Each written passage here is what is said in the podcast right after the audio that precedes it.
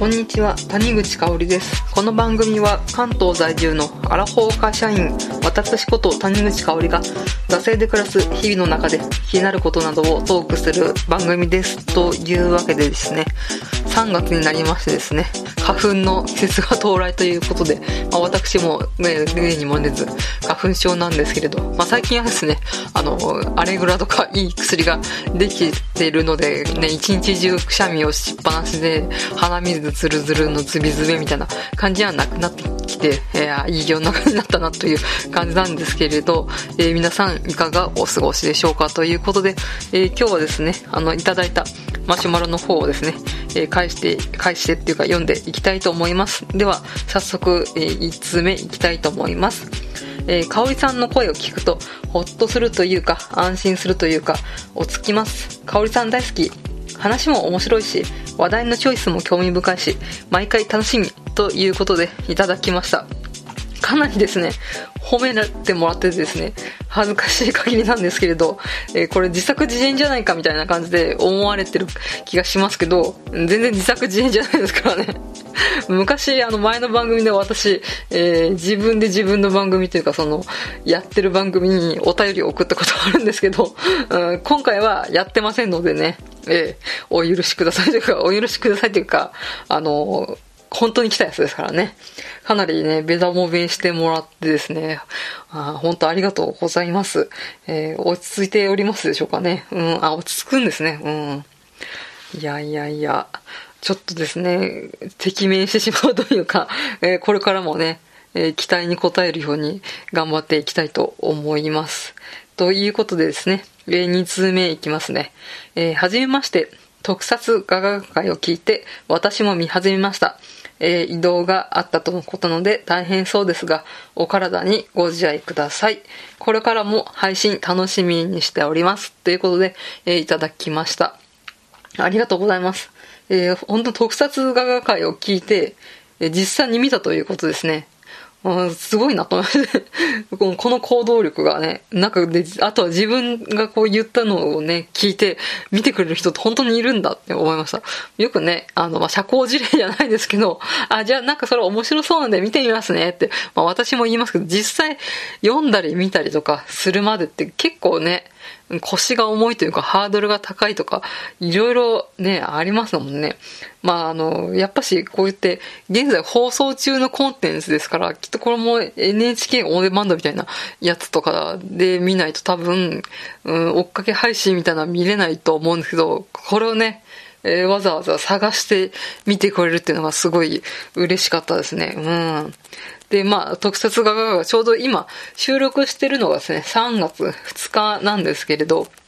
昨日3月1日ですね、の夜、えー、全7回の放送の7回目、つまり最終回が、えー、放送されましてですね、まあ私も、えー、ちゃんと見て、リアルタイムで見て、まあちょっと、うん、人の感想とかも ちょっと見たりとかもしたんですけど、ちょっと、まあ特撮画がの最終回というか、えー、このドラマ版の話を、えー、全体の流れというか、を話していきたいと思うんで、あこれから特撮画が見るよとか、うん、まだ最終回見てないから、ちょっと聞きたくないみたいな人は、ちょっと切ってもらって、えーお願いいたします。ネタバレ全開で今一応多分そういう感じになると思いますので、えー、注意してください。ということで、特撮画の、えー、最終回の話を、えー、していきたいと思います。はい。結構まあ最終回見終わって、うん、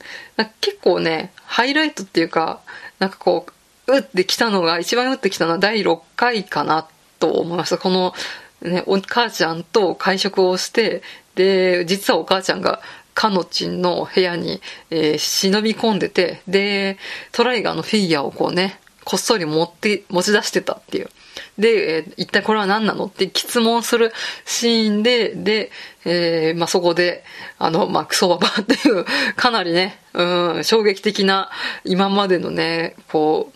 う、恨みつらみみたいなところもあったと思うんですけど、そういったセリフをね、えー、お母ちゃんに浴びせて、えー、決裂してしまうってところで、終わったところで、すごい、うわーと思ったんですけれど、うん、そのね、えー、主役の中村さん役の、えっ、ー、と、小芝風花さんですね、の演技が、うん、やっぱしは、もう、この松下さんに迫る、えー、迫真の演技で、うん、今までやっぱしね、かなり、えー、溜め込んできたものが爆発するっていうのはやっぱこういうことなのかなと思って、えー、その女優さんの演技を見ていたわけなんですけれど、うん、まあ結構最終回ね、うん、結構要素を原作のエピソードを詰め込んできた感はあるんですけれど、うん、まあでもドラマ版の一本の作品として、こう特撮からこう勇気をもらって、私はこれからも頑張ってえ生きていけるみたいな、そういうね、一貫したテーマがね、うん、書かれたいい作品で、全7回ということでサクッと見れる、うん、し、だけどやっぱしこう作り込みとか、あの、特撮愛とか、他のま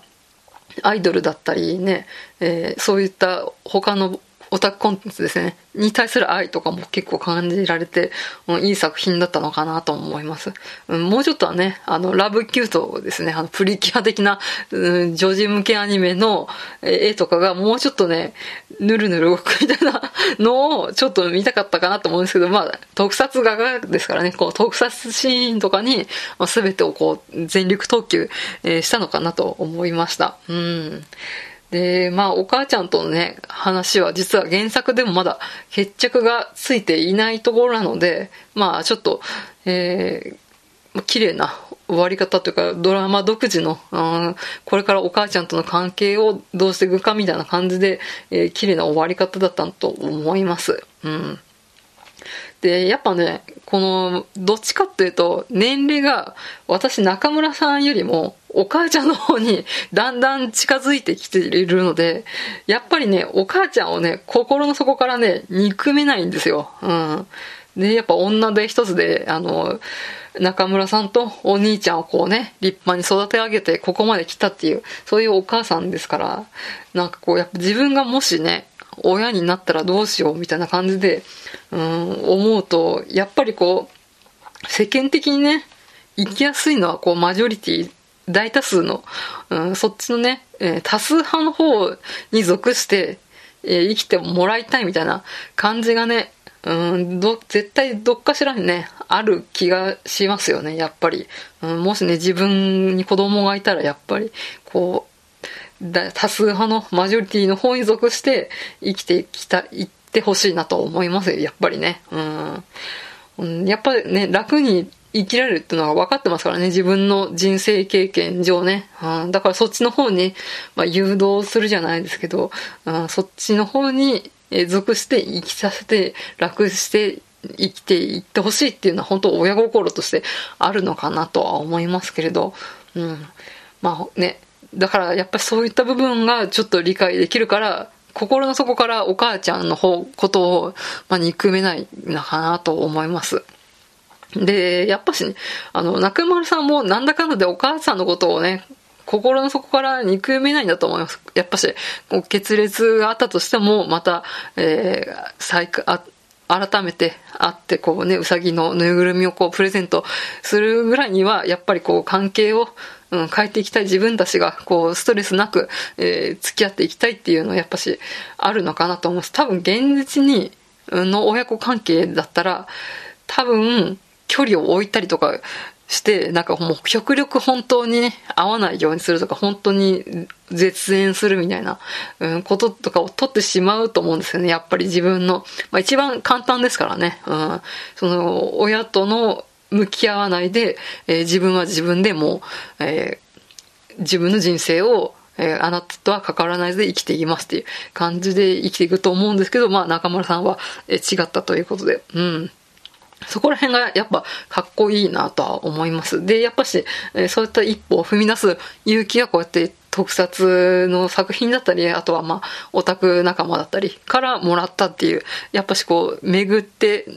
自分のパワーになるっていうのを一貫したドラマなのかなと思います。うん。まあ本当に、えー、親子もものとしてのね、テーマも、え語られてるんですけど、結構ね、裏テーマじゃないですけど、あの、吉田さんとの友情とか、あと北城さんとの友情みたいなのも、結構ね、うん実は地味だけど丁寧に書かれてるのかなと思いました。うん、特にね、吉田さんとの友情はちょっとね、あのー、キャッキャウフじゃないですけど、うん、ちょっとムズキュン的な感じで、実は、なんかこう、相思相愛じゃないですけど、まあちょっとユリ的な感じで言ってますけど、うん。うん、なんかちょっとね、微妙な距離で、え、あの、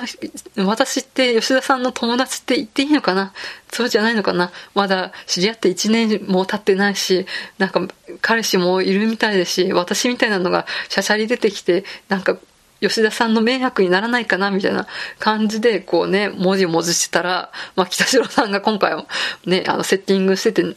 中を取り持ってくれるみたいなシーンがあったと思うんですけど、で、それで、まあ、吉田さんも実はこれこれこうなんだってんで、えー、これからも中村さんと仲良くしていきたいみたいな感じで、ね、また、ね、仲良くするわけなんですけど、なんかその、むずきじゃないですけど、なんかこう、もだもだした感じの、ね、距離の持って詰め方みたいなのがちょっとね、微笑ましいなと思いました。で、なんか、うん、可愛らしいですしね。うん、本当に今ね、あの、特に女性のオタクやってると、結婚出産とかでそのオタクコンテンツから一瞬ね、離れてしまうみたいなことがあると思うんですけど、やっぱり、うん、戻ってくる人結構いますからね。全然ね、うん、卒業する必要なんてないのかなと思います。ということで、なんか、えー、結構ね、だらだら喋ってきたので、えー、時間が迫ってきたので、締めていきたいと思います。えー、番組のご感想は、ブログメールフォームまたはマジョマロからお送りください。えー、ツイッターは、ダセ2018でやっております。えー、番組ハッシュタグは、シャープダセ黒、漢字でダセ、カタカナで黒で感想等をつぶやいてください。お便りお待ちしております。ここまでのお相手は、私、谷口香里でした。また次回。